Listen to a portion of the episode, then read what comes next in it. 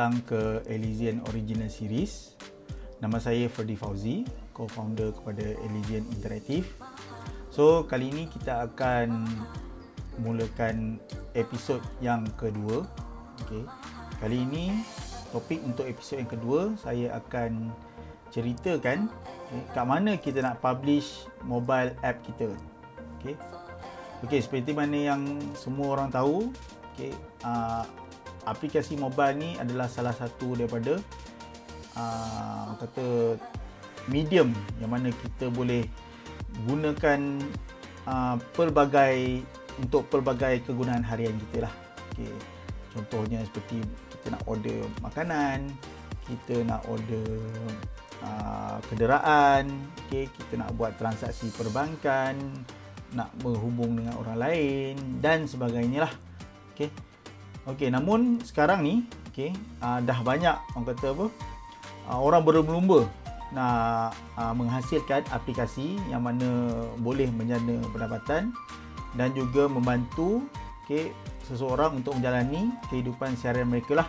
Sama ada di tempat kerja ataupun untuk kegunaan sendiri ataupun untuk kegunaan uh, sesebuah organisasi lah. Okay, contohnya persatuan okay, uh, koperasi dan sebagainya okay.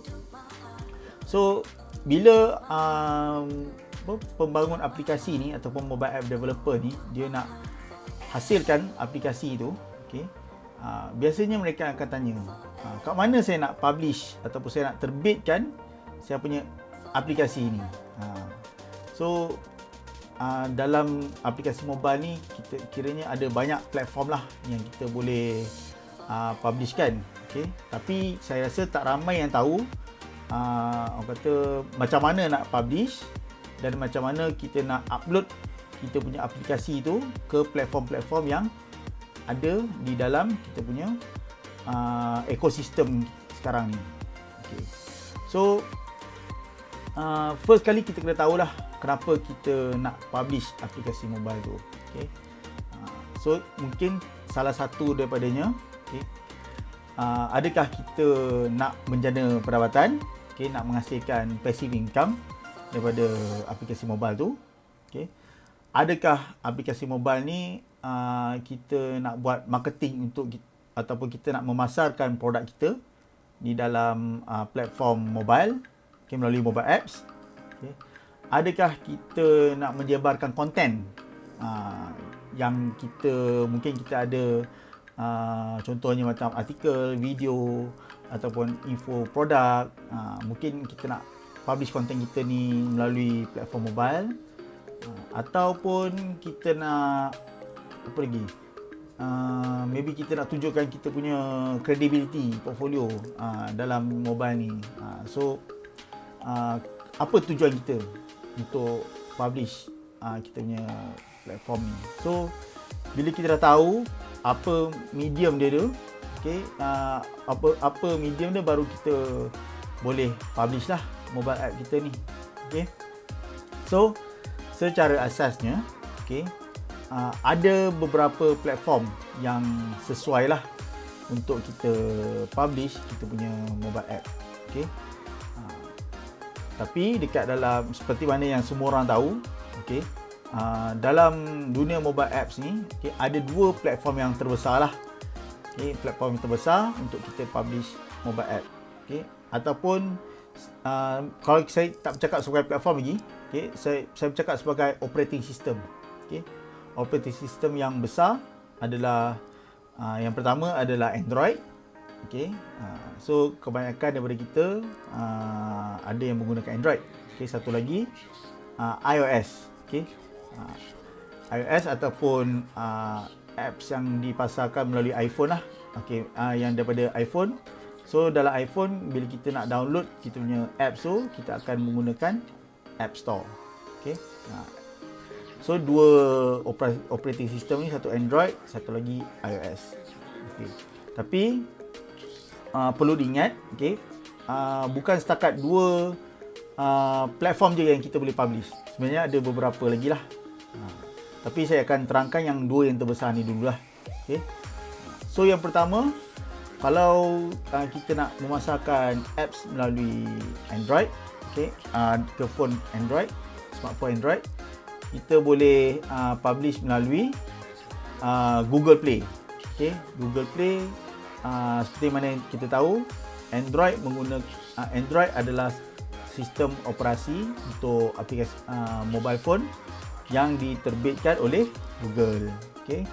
Kemudian Google untuk uh, publish, okay, untuk pembangun-pembangun aplikasi mobile untuk publish app mereka dalam Android, mereka telah menyediakan platform Google Play, okay, untuk uh, pembangun aplikasi ini menerbitkan dia punya apps tersebut. Okay. Uh, so apa yang kita kena tahu uh, melalui Google Play ni? Okay. Google Play ni uh, ataupun aplikasi Android ni, okay, sebenarnya telah uh, kata menguasai market okay, dalam smartphone ni uh, lebih kurang hampir 95%, 95 ke 98% lah. Uh, bukan 95, 85 ke 90%. Uh, dalam dunia smartphone ni orang kata 85 ke 90% pengguna apa smartphone adalah daripada Android. So uh, sekiranya peng, apa pembangun aplikasi ni tak memasarkan ke Google Play, okey. Uh, sangat-sangatlah rugi sebab uh, kebanyakan pengguna smartphone yang seperti yang saya cakap tadi tu, uh, 95 uh, 85 ke 90% datangnya daripada Android. Ha, so kelebihan dia bila kita pasarkan kita punya apps di smartphone Android, okay, kita punya exposure tu, ha, exposure tu adalah lebih luas. Okay, orang mudah nak download apps kita, okay, orang mudah nak nampak kita punya apps, orang mudah nak gunakan kita punya apps lah sebab kebanyakan orang menggunakan smartphone Android. Okay. Ha. Cara-cara nak mendaftar dia, Okay, cara-cara nak mendaftar uh, apa Google Play ni, okay, sebagai developer. Uh, so untuk mendaftar, uh, boleh pergi ke Google, uh, search saja uh, Google Play Developer Console. Uh, bila search Google Play Developer Console, akan nampaklah uh, search result daripada Google tu. Uh, dia yang apa yang first kali tu bila kita klik dan kita kena kita boleh daftar lah. Uh, kita boleh publish kat situ. So syarat-syarat untuk mendaftar di uh, Google Play, okay, kita perlu uh, menyediakan kredit card. Okay, bayaran dia adalah sebanyak 25 dolar sekali seumur hidup ataupun bersamaan dengan dalam 100 lebih lah. Uh, sekali saja kita bayar. Dan berapa limit uh, berapa limit apps yang kita boleh upload? Uh, setakat ni saya tak ada had kalau tak silap. Uh, kita boleh upload sebanyak mana yang mungkin. Ha, tak ada tak ada limitation lah. Ha, selagi kita apa boleh upload, ha, kita boleh kita upload lah. Ha, so dalam Google Play ni uh, dia punya apa exposure dia adalah lebih tinggi. Okey berbanding dengan uh, iOS dan lain-lain lah. Okey. So apa uh, kekurangan dia? Kekurangan Google Play ni kalau kita publish ke Google Play. Yang pertama, uh, bila kita dah publish ke Google Play, okay, competition sangat tinggi lah.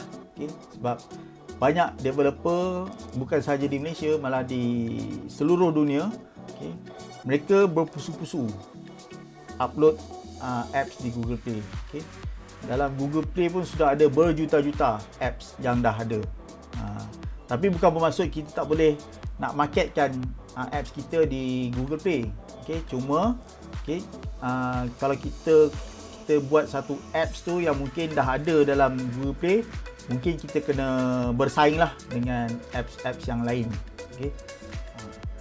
Nombor dua, kekurangan dia um, dari segi kalau kita nak buat uh, in-app purchase. Contohnya macam kalau kita buat apps yang orang membuat pembelian uh, di dalam mobile app tersebut, okey, uh, biasa ataupun macam untuk ni lah untuk membuat in app purchase lah kita panggil pembelian melalui dalam app tu ha, so dia punya kadar pembelian tu ag- agak kurang okay? sebab uh, Google Play ataupun and- kebanyakan pengguna Android ni uh, kebanyakannya dia uh, banyaknya yang kata tidak not willing to spend lah okay? dia kurang berbelanja okay? sebab uh, dia punya demografi dia kebanyakannya mungkin uh, yang uh, belum bekerja, okey, mungkin ramai yang uh, kanak-kanak, yang bawah umur yang belum ada kredit kad sendiri dan sebagainya lah.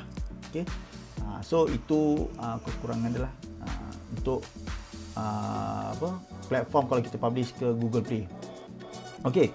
So nombor dua platform yang popular untuk kita publish app kita uh, iaitu of course lah iOS. Okay. Kalau kita nak publish ke iOS, kita akan publish ke App Store.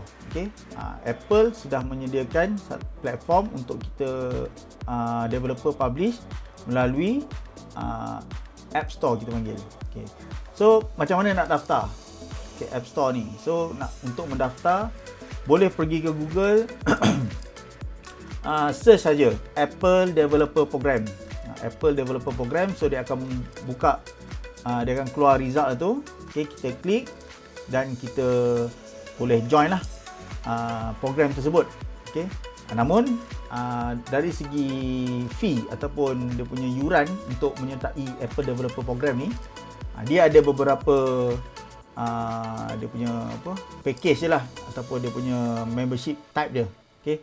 yang normal kita bila developer nak join okay, yang normal adalah individual dan juga organisation. Okay.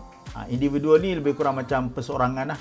Okay, macam developer saya seorang okay, ataupun freelancer. Okay. Ha, satu lagi adalah organisation. Yang ni adalah uh, company lah. Ha, kalau kita tengok ke App Store tu, kalau kita nak download apps tu, dia akan keluar uh, nama developer tu. Okay. Yang membezakan dia kalau developer individual dia akan keluar nama penuh daripada uh, credit card yang orang baik untuk bayar. Okay. Kalau company dia akan keluar nama company lah. Uh, so uh, macam mana nak nak dapatkan uh, nak join kalau under company? Kalau join under individual senang saja. Okay, yuran dia 99 dolar. Uh, dia just gunakan credit card dan boleh daftar terus lah. Uh, itu memang straightforward. Tapi kalau pakai uh, company, okay, biasanya uh, bukan biasanya lah. Uh, Apple akan minta kita untuk submit ataupun kita hantar butiran company kita ke satu organisasi ini nama dia Dance and Bradstreet. Okey. Ha. Okey, Dance and Bradstreet ni dia dia akan uh, kata apa dia akan uh, contact kita. Okey. Biasanya kita kena hantar aplikasi application tu dululah ke Dance and Bradstreet. Dia ada link lah masa kita nak join developer program tu dia akan bagi link. Kita akan sediakan kita punya information lah macam uh, apa tu macam SSM okey nama company uh, kita butiran-butiran lah alamat nombor telefon dan sebagainya lah okey nanti mereka akan contact kita uh, untuk verifikan kita punya maklumat syarikat tu dan kemudian dia akan keluarkan satu nombor lah nombor ni lebih kurang macam nombor SSM dan nombor tu kita boleh submit kepada Apple semula untuk mereka sahkan kita sebagai organisation punya developer. Okay. Bayarannya sama juga 99 dolar setahun ataupun dalam lebih kurang dalam 400 lebih lah 400 ringgit. Ha.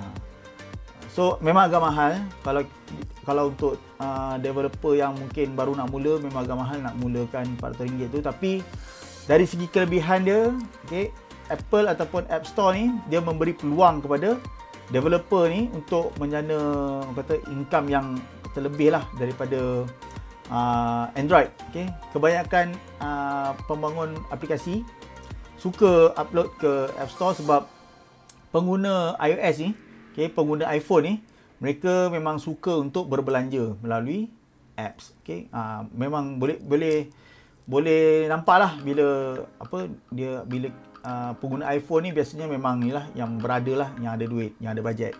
So dia, mereka tak ada masalah untuk membeli. Okay. Uh, so uh, kekurangan dia kekurangan uh, iOS ni cuma um, yalah dia punya penetration dia tak banyak uh, orang kata market dia tu tak sebesar macam Android lah. Uh, so uh, mungkin kurang sikit daripada Android okay, daripada segi jumlah download okay. tapi dari segi bilangan untuk apa uh, untuk mendapatkan income tu mungkin agak tinggi daripada Android. So uh, ini merupakan salah satu peluang lah uh, untuk pengguna uh, developer lah. Maksud saya developer untuk publish ke App Store ataupun di iOS. Okey. So selain daripada tu ada dua lagi yang paling besar, okey, yang bukan paling besar lah yang yang famous lah. Okey, uh, satu lagi uh, satu lagi yang terbaru uh, baru keluar yang baru di announce lah pada tahun lepas iaitu Huawei App Gallery. Okey. Huawei App Gallery uh, merupakan salah satu platform yang baru, okey, yang mana kalau siapa yang menggunakan smartphone Huawei, okey, uh, mereka uh, rasanya selepas ini mereka akan keluarkan uh, apa Google, uh, Google Play daripada phone mereka. Okay, kemudian dia akan digantikan dengan Huawei App Gallery lah. So, siapa-siapa yang pengguna Huawei, mereka akan download apps tu melalui Huawei App Gallery. Okay. So, ini merupakan salah satu kata apa, peluang jugalah untuk developer untuk masukkan, pasarkan apps mereka di Huawei Gallery sebab uh, apps tu agak baru dan Huawei pula sekarang ni tengah orang kata apa tengah uh, mempromosikan uh, Huawei App Gallery tu supaya developer boleh upload ke Google Play uh, uh, upload ke Huawei App Gallery lah. Uh, sebab tak silap saya ada kontes. Okey boleh dapat uh, hadiah lah kalau kalau siapa yang terpilih yang memasak uh, yang upload apps mereka ke Huawei Gallery, App Gallery. Okey. Uh, kekurang uh, kalau tak silap saya dia punya yuran dia free percuma. Okey, percuma memang uh, dia berbeza lah dengan Google Play dengan iOS yang mereka memang nak memang agresif nak promote Huawei App Gallery ni mereka uh, promo, apa? Sediakan uh, yuran ni secara percuma. Cuma kekurangan dia uh, kekurangan dari segi inilah mungkin tak ramai lagi lah yang gunakan Huawei App Gallery sebab masih baru. Okay. cara nak daftar boleh google saja Huawei App Gallery Developer So akan keluar dan daftar macam biasalah dia akan minta alamat, nombor telefon dan sebagainya lah. Okay. Uh, so email address dan uh, yang yang perlulah. So yang terakhir sekali adalah Amazon. Okay, Amazon ni memang dah lama lah. Okay, Amazon kalau seperti mana yang kita tahu, Amazon ada dia punya tablet di sini yang itu kita panggil Kindle ataupun Kindle Fire. Okay, Kindle Fire ni dia ada App Store, ada dia punya uh, App Store dia lah. Uh, Amazon App Store. So ha, pengguna Kindle Fire ni dia akan download apps tu melalui uh, Kindle eh, melalui uh, Amazon App Store. Uh, so kelebihan dia mungkin kita boleh dapat market segment yang lain okay, daripada US okay, sebab kebanyakan pengguna Kindle ni datang daripada US dan mereka suka membaca buku. Okay, selain daripada baca buku ni boleh juga uh, download apps lah, apps-apps yang ada di dalam Amazon uh, App Store ni lah. So ni merupakan salah satu peluang lah kalau siapa yang nak memasarkan produk produk ke ataupun nak memasarkan uh, apa tu uh, nak buat uh, advertisement ke konten yang ada advertisement daripada ads dan sebagainya lah. So boleh gunakan Amazon App Store. Okay. kekurangan dia uh, antara Google Play iOS uh, dia lebih kurang macam Huawei App Gallery lah. Dia kurang uh, apa kurang uh, pengguna dia berbanding dengan Google Play dan iOS ni. So uh, masih, masih masih tak ramai tapi dia punya uh, penetration itu okay, orang kata uh, dia fokus pada Amazon uh, pengguna Kindle ni. Okey. Uh, saya lupa nak bagi tahu tadi, okey, antara salah satu lagi iOS kekurangan dia, okey, dia punya App Store ni agak strict. Okay, kalau iOS dia punya kekurangan dia App Store dia uh, kalau dari segi untuk kita nak dapat approval apps tu dia agak agak susah lah okay, sebab banyak guideline yang kita perlu patuhi okay. Uh, dari segi design, dari segi usability okay. and then dia punya approval dia pun ambil masa dalam 2-3 hari okay. even sekarang App Store pun ataupun Google Play uh, pun dia sudah ambil masa dalam 2-3 hari untuk pub, untuk publishkan app kita ke uh, Google Play itulah. So uh, pastikan developer ataupun pembangun aplikasi ini mematuhi syarat-syarat dan juga terma yang disediakan oleh uh, platform tersebut lah uh, supaya mereka tak uh, apa reject ataupun mereka tak approve application yang kita dah submit tu. Okay. So itu saja uh, episod kali ini. Okay, uh, bagi sesiapa yang uh, berminat okey yang suka pada video ni okey boleh uh, like ataupun kalau ada apa-apa cadangan boleh komen Ataupun kalau rasa uh, video ni amat berguna, boleh share kepada pengguna-pengguna social media yang lain. Okay. InsyaAllah kita akan jumpa lagi di masa depan. Okay. Assalamualaikum. Nama saya Freddy Fauzi.